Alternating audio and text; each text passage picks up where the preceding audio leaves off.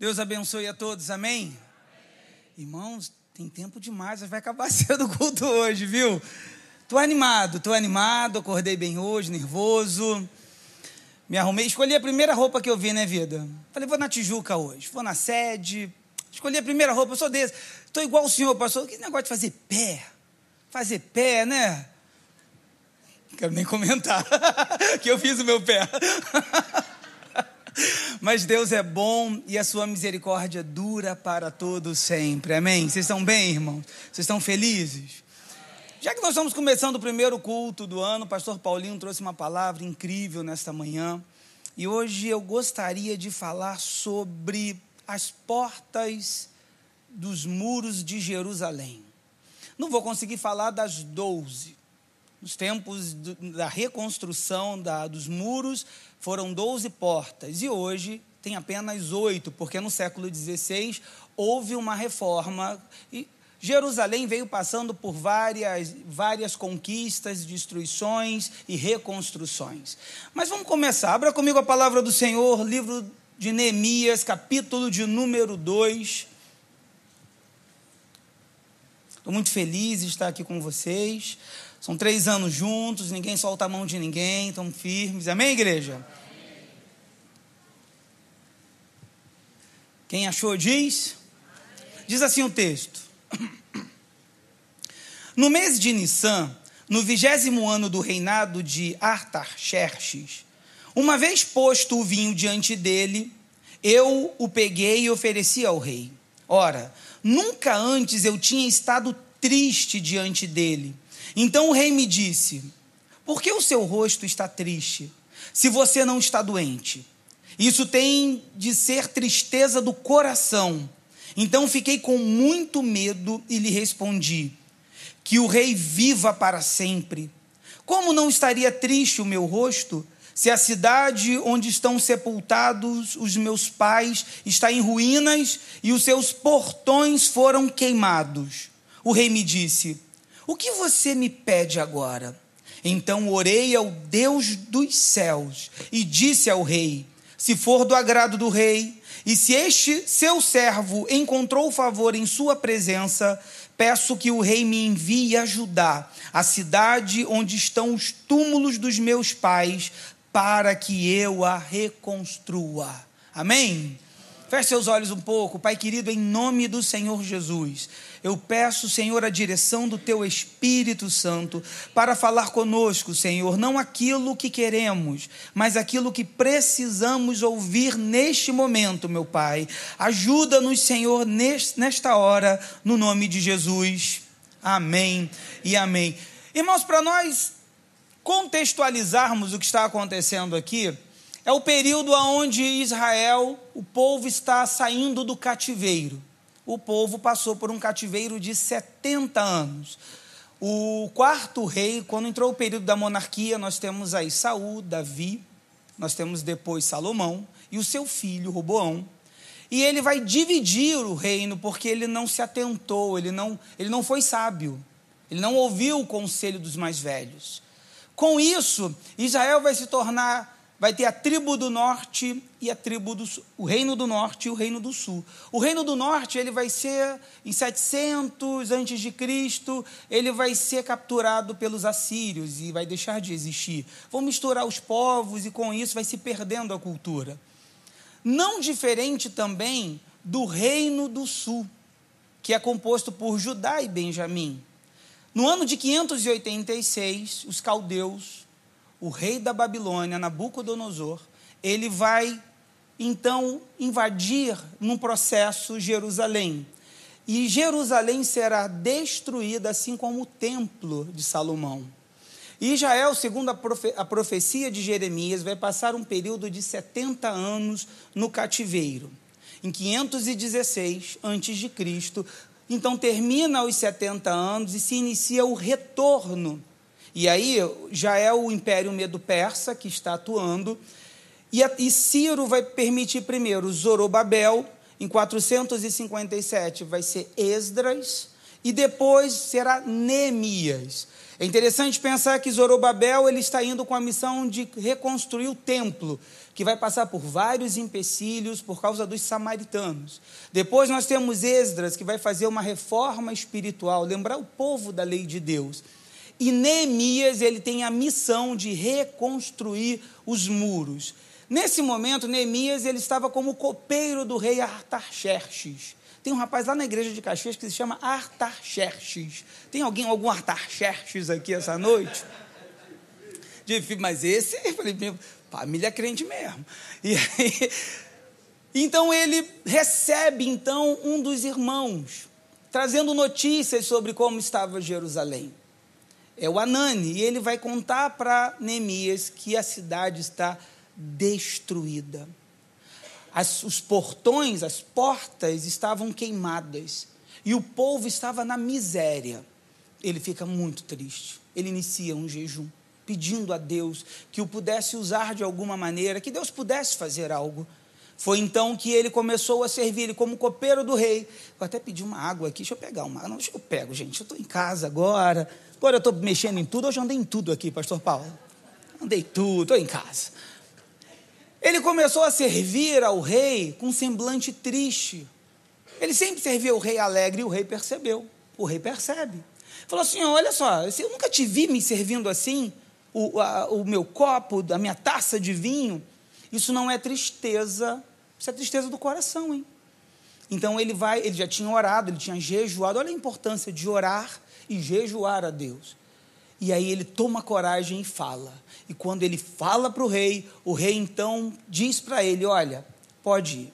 Eu vou te dar os recursos para você ir até o seu povo e reconstruir os muros de Jerusalém. Amém, igreja? Então a gente está dentro desse contexto para que a gente entenda. Agora é interessante pensar sobre isso, porque ele não vai reconstruir só muros, ele vai reconstruir também as portas. Muros significam proteção e porta dignidade. Porque se você não tiver uma porta forte, não adianta, hoje os muros de Israel têm dois metros e meio de largura. Mas se você não tem uma porta forte, uma vez eu passei numa casa, eu vi uma porta assim, eu falei, gente, o lobo mau não precisa nem assoprar. Ele instala, essa porta cai. Você, então ele foi recuperar não só os muros, restaurar os muros, mas também a porta, e porta fala muita coisa. E cada porta, hoje não, por causa do. No século XVI, como eu falei, o sultão Soleimão, um, um, um sultão que era turco, ele reformou, ele reconstruiu com oito portas, que são as oito portas que nós temos hoje, que é a Porta Nova, a Porta de Damasco, Porta de Herodes, Porta de Santo Estevão, Porta Dourada, Porta de Sião, Porta dos Mouros, Porta de Jafa. É, são as portas que tem hoje. Mas nos tempos bíblicos, nos tempos de Neemias, eram doze portas. E é interessante pensar sobre isso, para nós que estamos começando o ano. Reconstruir portas, portas fala de passagem. Porta fala de acesso. Portas, a gente sempre perde Deus. Deus abre o que para a gente? Uma porta. Porque é um acesso a algum lugar melhor. Ou muitas vezes a porta nos tira de algum lugar que estamos presos, parados, travados. E aí, irmãos, isso me chamou muito a atenção. E como são 12 portas, eu não vou falar das 12, senão vai ficar muito prolixo. Eu vou falar de seis. E é que em um outro momento a gente faz aí a segunda parte, amém? Eu não vou embora mesmo, vocês vão ficar comigo três anos, então dá tempo da gente relembrar essa parte aí, tudo bem, igreja? Quando ele chega lá, ele vai, ele vai ter também alguma, alguns contratempos, algumas oposições. Porém, eu vou me fixar nas portas. E ele vai reconstruir a primeira porta, que está em Neemias 3, no versículo 1, que diz assim: e levantou Eliasibe, o sumo sacerdote, com seus irmãos e os sacerdotes, e edificaram a porta das ovelhas, ou a porta do gado, a qual a consagraram. Presta atenção nisso. A primeira porta que eles estão reconstruindo fazendo os muros e agora a porta, eles estão consagrando essa porta. E isso me chamou a atenção. E isso, falei, gente, eles estão consagrando por quê? Porque essa porta, ela simboliza o que é a santificação. É por essa porta que quando chegavam a Páscoa, as ovelhas, os bois entravam para o sacrifício no templo. Para quê? Para perdão dos pecados, para purificação. Quando eu, passei, eu comecei a olhar isso, isso me chama atenção. Quando você começar a edificar nesse ano algumas áreas da sua, da sua vida, santifique-a primeiro. Busque a santificação. Se é uma porta que antes de iniciarmos qualquer projeto na vida, ela precisa ser restaurada e santificada, é a porta da nossa adoração com Deus. Não se começa projetos. Às vezes a gente tem uma mania de começar um projeto e depois falar para Deus: Deus, eu comecei. Falei, agora? Agora lute. Porque a gente tem mania de primeiro arrumar um problema e depois levar para Deus. Quando muitas vezes precisamos perguntar a Deus se é esse caminho que eu devo seguir. Até para namoro, irmãos. Ah, pastor, encontrei um rapaz tão bonito. É crente, pastor, mas você já orou a Deus? Não, pastor. É, é o da. Minha irmã, que desespero é esse? Não, pastor, vamos que vamos. Já estou com a aliança, consagra. falei, não, filha. Vamos primeiro dar um tempo aí. Vamos consagrar o Senhor, vamos orar por esse namoro. Vamos ver se é de Deus. Irmão, sobre o ponto de vista espiritual, era a porta mais importante, porque essa porta era que dava acesso ao templo para o sacrifício. Para uma vida que às vezes que nós precisamos nos limpar da presença de Deus, nos santificar na presença de Deus. É a porta, essa porta é por onde vai entrar o Cordeiro de Deus, que tira o pecado do mundo. É a porta, meu irmão e minha irmã, que Jesus diz: Eu sou a porta das ovelhas. E é interessante pensar, ele diz assim: Eu sou a porta. Se alguém entrar por mim, será salvo. Entrará e sairá e achará pastagem. A porta da santificação com Jesus está sempre aberta. Ninguém precisa, ele, ele não prende ninguém. Ah, aceitei Jesus e agora, pastor, não posso ir embora? Pode, a hora que quiser, as portas estão abertas. Só está encostadinha ali por causa do ar-condicionado.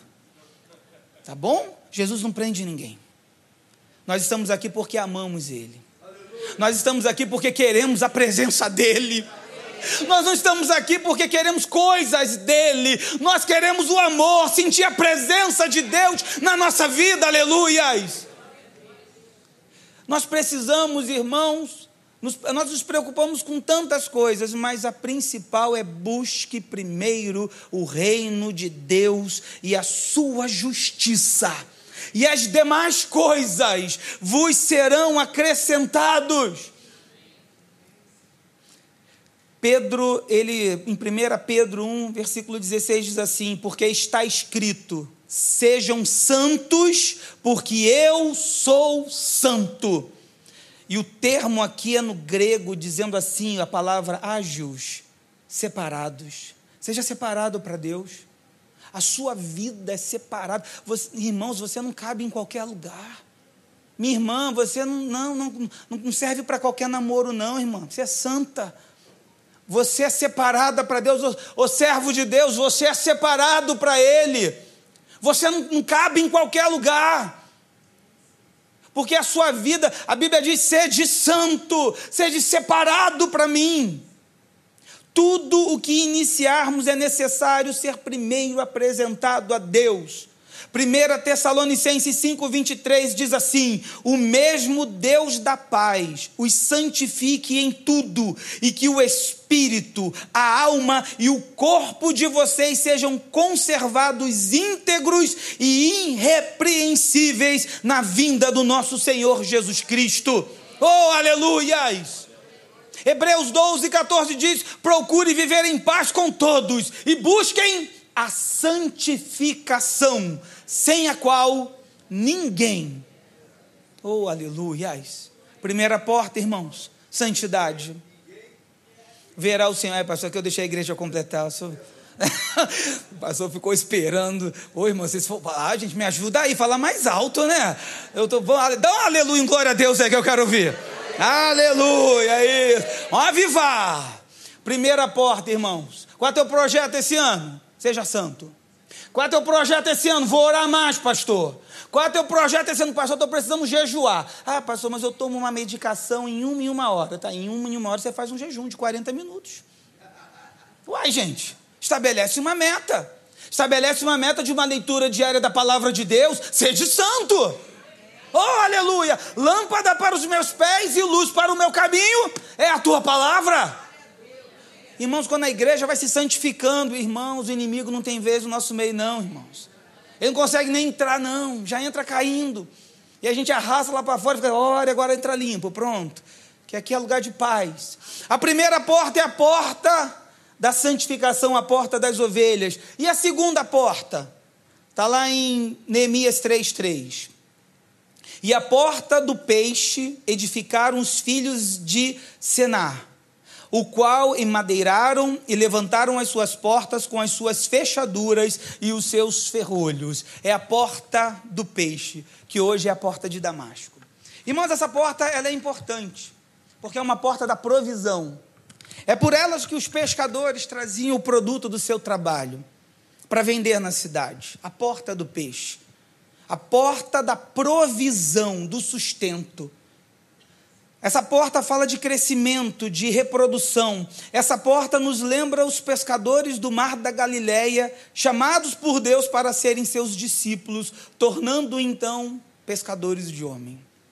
Essa porta é tremenda, porque o nosso Deus, ele é provedor da nossa vida. O nosso Deus, meu irmão e minha irmã, ele nos guarda. Ele é o socorro bem presente nas tribulações.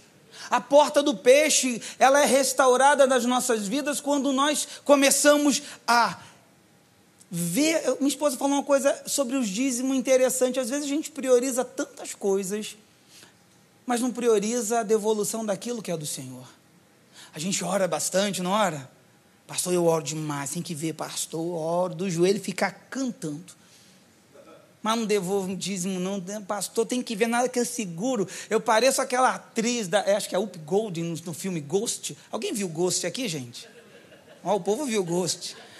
Na hora que ela foi dar o cheque lá para a freira, fica. Irmãos, nós temos que confiar que é Deus que é o nosso provedor, aleluias. É Deus que nos guarda, irmãos.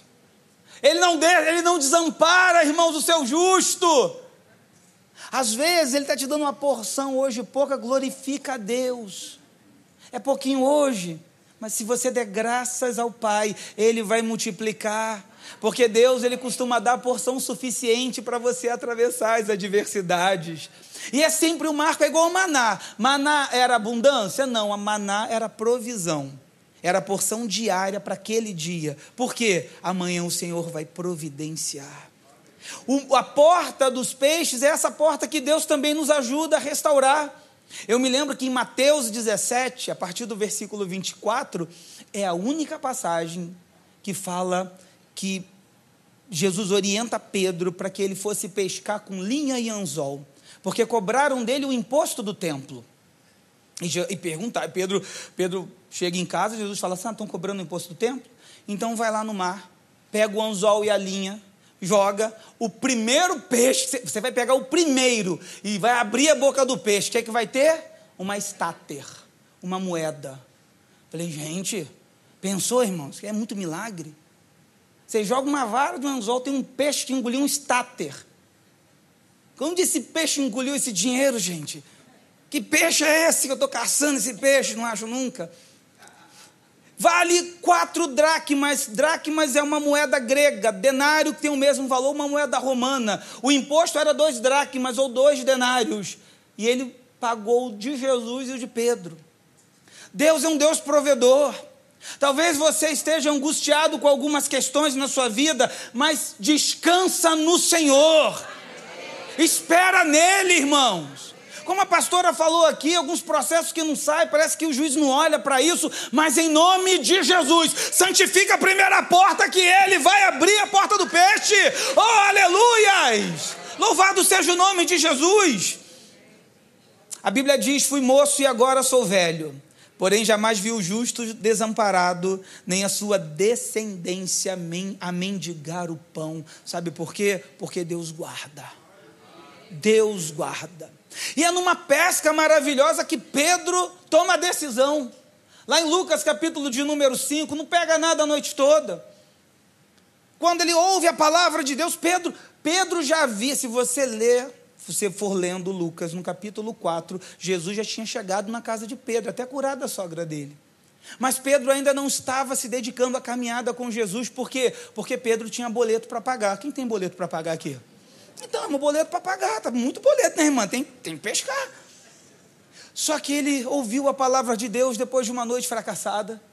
Jesus falou: afasta teu barco da terra, vai para o lado profundo, joga a rede, irmãos. O milagre veio a provisão veio. E aí Pedro olhou para aquela provisão, para aquela riqueza nunca vista e falou assim: Não, irmãos, eu sei que a riqueza é boa, mas bom é seguir o provedor de todas as coisas, aleluias. Você descobre na caminhada que o bom é seguir Jesus, que os recursos que Ele está te dando e te abençoando é para servir o reino dele, aleluias. Louvado seja o Senhor. E quando você é canal de bênção, irmãos, presta atenção. Canal de bênção é o quê? Um canal. É, é ou não é um canal? Canal entupido continua passando alguma coisa? Quando você ajuda na obra de Deus, Deus vai te dando mais. Quando você tem uma liberalidade para ajudar as coisas de Deus, Deus vai te abençoando mais e mais. Mas quando é munheca de samambaia, aí, aí é canal entupido. Em nome de Jesus, Faça prova de Deus, ajude a obra de Deus, ajude pessoas. Olha que coisa linda você ver crianças recebendo tênis, o primeiro tênis da vida, e Nike. É, mas eu vi onde o símbolo é o Nike. Ah, pastor, eu vi um Nike ali, pastor, o Nike. Eu vi. E eu estava todo, até eu vou para a escola, que até eu vou vir aqui. Estou querendo tênis daquele, irmãos. Doa mais aí em nome de Jesus. Irmãos, entrega os teus caminhos ao Senhor confia nele, e o tudo ele fará, aleluias. A terceira porta que ele vai restaurar é a porta velha. Neemias 3, versículo 6. E a porta velha repararam-na Geoiada, filho de Passeia, e Mesulão, filho de Besodeia. Gente, é só nome bonito, né? Estes a, a emadeiraram e levantaram as suas portas com as suas fechaduras e os seus ferrolhos. A porta velha, ela, simboli ela simbolizava a tradição, a história falada dos hebreus, o tesouro antigo acerca das gerações de sua origem. Quando eu li, eu, eu consigo olhar de duas formas, irmãos, eu consigo perceber de duas formas. Primeiro, a porta, a porta velha está falando da tradição, das colunas, dos fundamentos, eu lembrei de Provérbios 22, 28, que diz assim: Não remova os marcos antigos que os seus pais colocaram. O que você está querendo dizer? Que Jesus Cristo é o mesmo ontem, hoje e eternamente. O Evangelho não muda, irmão. O evangelho, ele não, o erro continua sendo erro, mesmo que o mundo grite dizendo que nós precisamos fazer uma releitura contemporânea. Pecado continua sendo pecado. Nós, como igreja do Senhor, nós precisamos manter a verdade do evangelho porque a palavra de Deus é a verdade. Jesus orou para os seus discípulos: santifica-os na tua verdade, a tua palavra é a verdade. O, Evangelho são as boas novas de salvação e não as adaptações que os homens querem fazer. Irmãos, eu, eu sou moderninho, sou moderninho, mas eu gosto de manter a verdade. Evangelho veio para resgatar o homem, salvar o homem, religá-lo a Deus. E aí nós precisamos entender que nós somos chamados para ser sal da terra e luz do mundo. Nós somos sal por quê? Porque tem hora que você dá uma temperadinha, que é bom temperar, né? Uma batata frita, pensa comigo, eu pensando na comida. Um salzinho na batata não é bom?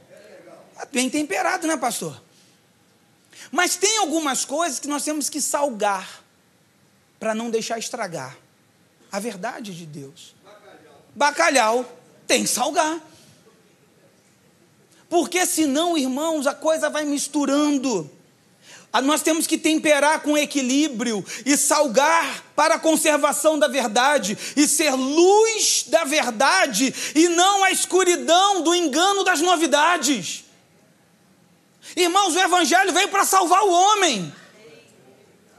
Você está aqui essa noite reunido e ouvindo pela internet porque você é salvo por Jesus, porque a sua morada não é nessa terra, nós iremos para o céu, aleluias. Oh Espírito Santo! Aí tem gente apegada nessa terra. Aí estava vendo uma vez uma senhorinha de 120 anos, ela só assim, agarrada na cama. Falei, vai, minha irmã, está na hora de partir, segue a luz. Vai você. Eu falei, não, irmã. Nós temos uma pátria melhor, irmãos. O Evangelho não foi para ninguém ter carro. Evangelho não é para ninguém ter casa. Evangelho não é para ninguém ter casamento. Evangelho é salvação do reino de Deus. O Filho de Deus que veio ao mundo, que morreu por nós, ressuscitou ao terceiro dia e tem todo o poder, aleluias. É bem verdade que, como nós temos a luz de Cristo, nós prosperamos, não é verdade? Salmo 1, versículo 2. Antes, a sua lei, o seu prazer está na lei do Senhor. E na sua lei, medita. A promessa no 3: Pois será como árvore plantado junto às águas, cujas folhas não caem, cujo fruto dá na estação própria, e tudo que você colocar a mão, tudo que você se empenhar e começar a fazer, você prospera. Entende, irmãos?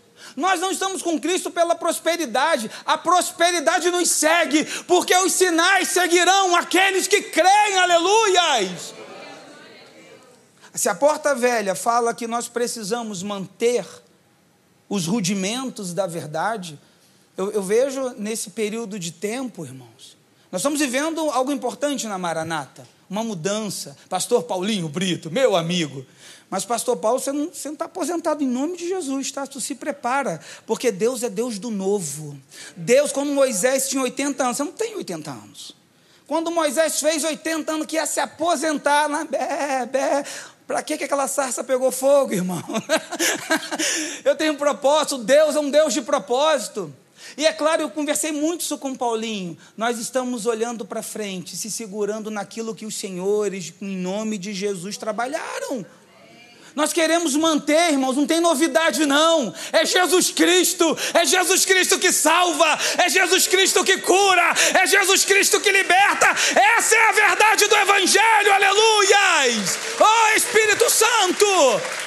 Louvado seja o nome de Jesus!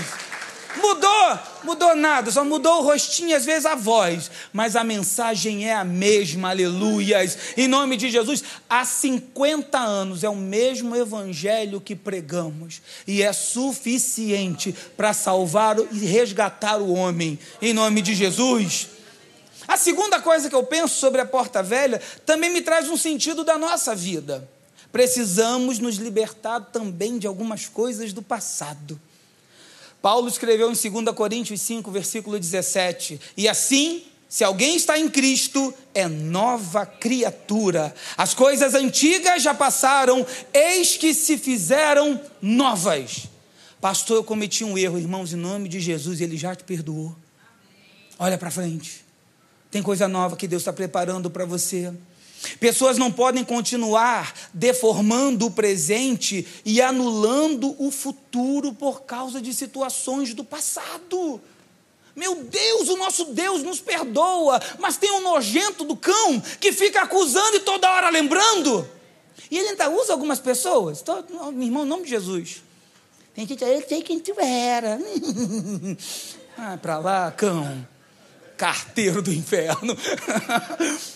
Irmãos, o nosso Deus nos perdoou. Amém. E aí nós ficamos trazendo julgo, culpa para as nossas vidas, em nome de Jesus. O Senhor te perdoou, o sangue de Jesus te cobre de todo pecado.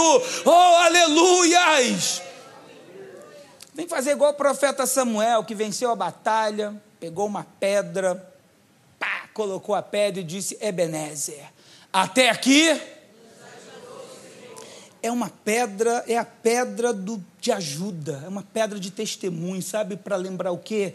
Que o mesmo Deus que me ajudou até aqui vai continuar me dando livramento amanhã. E quando vem os terrores da vida, eu olho para aquela pedra e digo: Senhor, até aqui me ajudou. Irmãos, em nome de Jesus, esquece esse passado. Vamos para frente. Deus tem coisa na sua vida. Deus já te perdoou. Oh, aleluias! A Bíblia diz assim, Paulo, Paulo escreve lá em 2 Coríntios 4,16: Por isso não desanimamos, pelo contrário, mesmo que o nosso ser exterior se desgaste, envelheça, o nosso ser interior se renova dia a dia, aleluias! Ô oh, Espírito Santo! Tem muito senhorzinho, senhorzinha aqui que vou fazer uma comparação, é igual o Jedi, quando ora tem poder em nome de Jesus. É, estou te falando, irmãos. Eu fico até com medo quando umas senhorinhas me olham e falam, não revela não, Jesus, espera aí, já pedi perdão. Vou começar a pedir perdão na porta da Tijuca, pastor Paulinho, antes de entrar. Nós senhorinhas Jedi já vão me olhando assim, ó, vem cá, meu filho, que eu vou contar um negócio. Deus é um Deus de coisas novas. Deus valoriza sim o teu testemunho, o seu testemunho é maravilhoso, como Deus fez na sua vida. Mas escuta uma coisa: Ele tem mais na sua vida. Restaura essa porta, continua caminhando, que Deus quer te mostrar coisas novas em nome de Jesus. A quarta porta é a porta do vale, lá em Neemias 3, versículo 13. E de noite Saí pela porta do vale, para a banda da fonte do dragão e para a porta do monturo, e contemplei os muros de Jerusalém. Irmãos, o vale. Você já viu que as batalhas eram onde eram feitas? Nos vales. Os vales são até bonitos, mas tem predadores. É lugar de batalha. Os, os, os vales da vida, irmãos, eu não gosto muito de vale, não, não sei você. Eu não gosto de ficar sofrendo, não. Você gosta de sofrer, irmão? Vamos orar por você, que eu não gosto, não. Mas vale, é um lugar de lágrimas, muitas vezes, de solidão, mas não é um lugar para ficarmos. Vale também são escolas de Deus pedagógicas para nos ensinar algumas coisas, para nos dar mais sensibilidade, para melhorar a nossa fé, para nos dar experiência com Deus. O que seria de nós se Deus não nos levasse para os vales da vida? É interessante pensar sobre isso, porque quando Davi escreve o Salmo 23, ele vai dizer assim: Olha, ainda que eu andasse pelo vale da sombra e da morte, não temeria mal algum. Por quê? Porque tu estás comigo, a tua vara e o teu cajado me consolam. Em algumas traduções diz: me guiam. Nós entramos num vale, mas nós não entramos sozinho, porque o Senhor está conosco. Irmãos, o Misael, o Azarias e o Ananias, eles não entraram na fornalha sozinho. O quarto homem já estava lá. Daniel não entra na cova dos leões desamparados. O Senhor já estava lá cuidando de tudo. Deus, ele não te livra das provações, porque Deus não nos deu espírito de covardia. Ele nos livra na provação. A certeza que eu tenho que quando vem a tribulação, o Senhor estará conosco, aleluias. Ele vai nos sustentar. E quando você passar do outro lado, você nem vai acreditar. Você vai estar chorando, meu Deus, porque Deus vai estar te guardando. Mas saiba de uma coisa, irmãos: vale para sair. Vale para você ter sensibilidade. Vale. Você não pode. Abre essa porta e sai desse lugar em nome de Jesus. Tem gente que se enfia nos vales, não é verdade? E quer ficar no vale? Irmão, sai daí, não entra gostando. Uma vez eu vi uma história que tinha uma senhorinha que ela tinha uma dor aqui. Ela vinha aquela dor. Ai. Pastor orou, a dor saiu. Ela estava com saudade da dor dela, irmão. Você acredita? A minha companheira. Para de fazer vale ser seu companheiro. Tem gente que, irmãos, se nós começarmos a nos colocar como vítimas sempre, nós nunca sairemos do lugar. Ah, porque culpado é fulano, culpado é Beltrano. Irmãos, levanta a cabeça, sacode a poeira e continua caminhando em nome de Jesus, que a porta do vale vai se abrir na sua frente. Oh, aleluias! Começa, é porque vigia. Ó, vou fazer um, um teste aí. Começa a, a treinar palavras de bênção sobre a sua vida. No vale, não é para você ficar dizendo assim, ah, que vida difícil, ah, que vida miserável. Você está atraindo o que para a tua vida? Ah, que vida ruim. Não sei, gente, pelo eu, esse meu filho, esse meu filho, não sei o quê. Uma vez eu vi a mãe educando o filho, falei, Jesus, chamando o menino de praga. Sua praga do inferno. Falei, gente, quem é a mãe do capeta? Nós precisamos, até nos momentos de crise, proferir palavras de bênção. Está vivendo, tá vivendo dias difíceis? Glorifica o Senhor, canta uma canção. Eu já decidi ser invencível, pois teu Espírito habita em mim. E nada, tá bom, né, pastor? Não está no mesmo tom, né, pastor? Estou acabando com a música do homem, gente. Irmão, você precisa rir mais. Você precisa saber que essa porta do vale vai abrir na tua vida. E Deus vai fazer você passar em nome de Jesus, amém? Oh, aleluias! E aí tem outra porta, amém, irmãos? A porta do monturo. Neemias 3, versículo 14. E a porta do monturo reparou a Malquias, filho de Recabe, maioral do distrito de Bet Aquerem. Meu Deus, é quanto nome, né? A porta do monturo, irmãos, era essa porta era por onde se retirava o lixo que estava dentro da cidade e era levado para um vale para ser queimado, para ser jogado fora. A questão é: você tem tirado os lixos de dentro de você? Ou você tem se acumulado com os lixos? Você continua guardando algumas mágoas dentro de você? Ou você tem posto essa mágoa para fora? Porque senão, irmãos, isso só vai causando mais mau cheiro dentro da gente. Só vai causando tristeza. O lixo precisa ser posto para fora. Sabe? Eu fico imaginando Quer saber de uma coisa? Às vezes a gente fica assim, pessoas que nos magoaram, pessoas, talvez parentes, tem sempre uns parentes perto assim que magoam, uns vizinhos, sei lá, alguém no trabalho, fez o mal. E aí a gente fica com aquela sensação, tipo assim, Deus, não mata não, só aleja. A gente fica. A gente tem que começar a entender, irmãos, que se nós santificarmos a porta da, a porta da santificação na nossa vida. Sabe essa pessoa que te fez mal? Sabe essa pessoa que te traiu, que te maltratou, que te humilhou? Se você estiver na presença de Deus, fervoroso, sabe o que Deus vai fazer com ela? Sabe o que? Vai salvar, libertar e curar em nome de Jesus. O que, é que você estava esperando, irmão? Eu vi umas irmãs assim, fala, pastor, fala. Uma passar. Irmãos, Deus veio para salvar. Você lembra dos Boanerges? Os filhos do trovão? Ah, João, apóstolo, irmão, se o apóstolo do amor desejou tacar fogo nos outros, quanto mais eu, irmão. Mas nós aprendemos com Jesus: Senhor, os samaritanos não querem deixar a gente entrar. Posso orar aos céus? Para cair fogo e matá-los? Olha só, irmãos, o apóstolo do amor estava puro, não estava?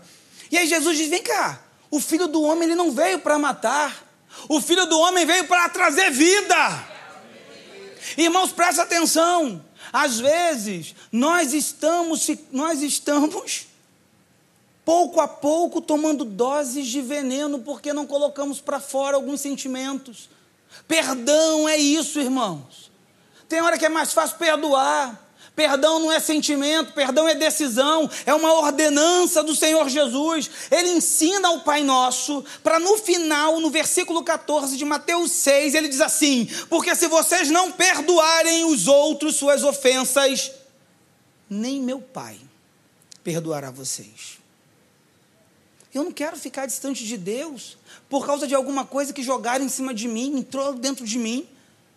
A porta do lixo tirar toda a mágoa fora. A porta do lixo também pode ser cuidado com aquilo que você está se enchendo.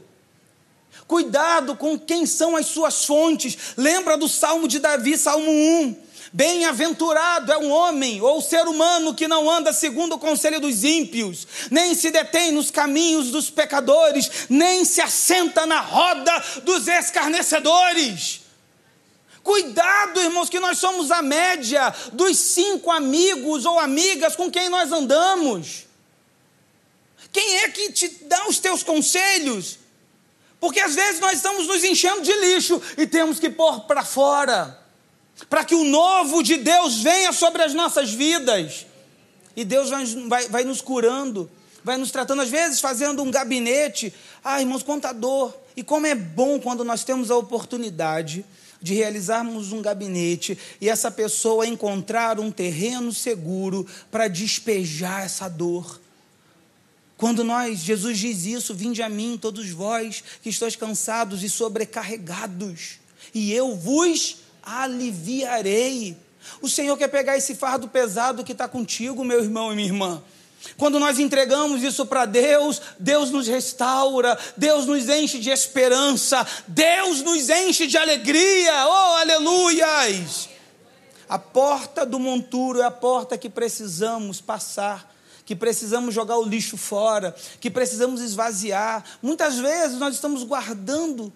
Se, faça esse teste. Você está chateado com alguém? Não, não, precisa levantar, não levanta a mão, não, para não denunciar ninguém. Nem olha para o lado, fica só olhando para mim. Chega para essa pessoa.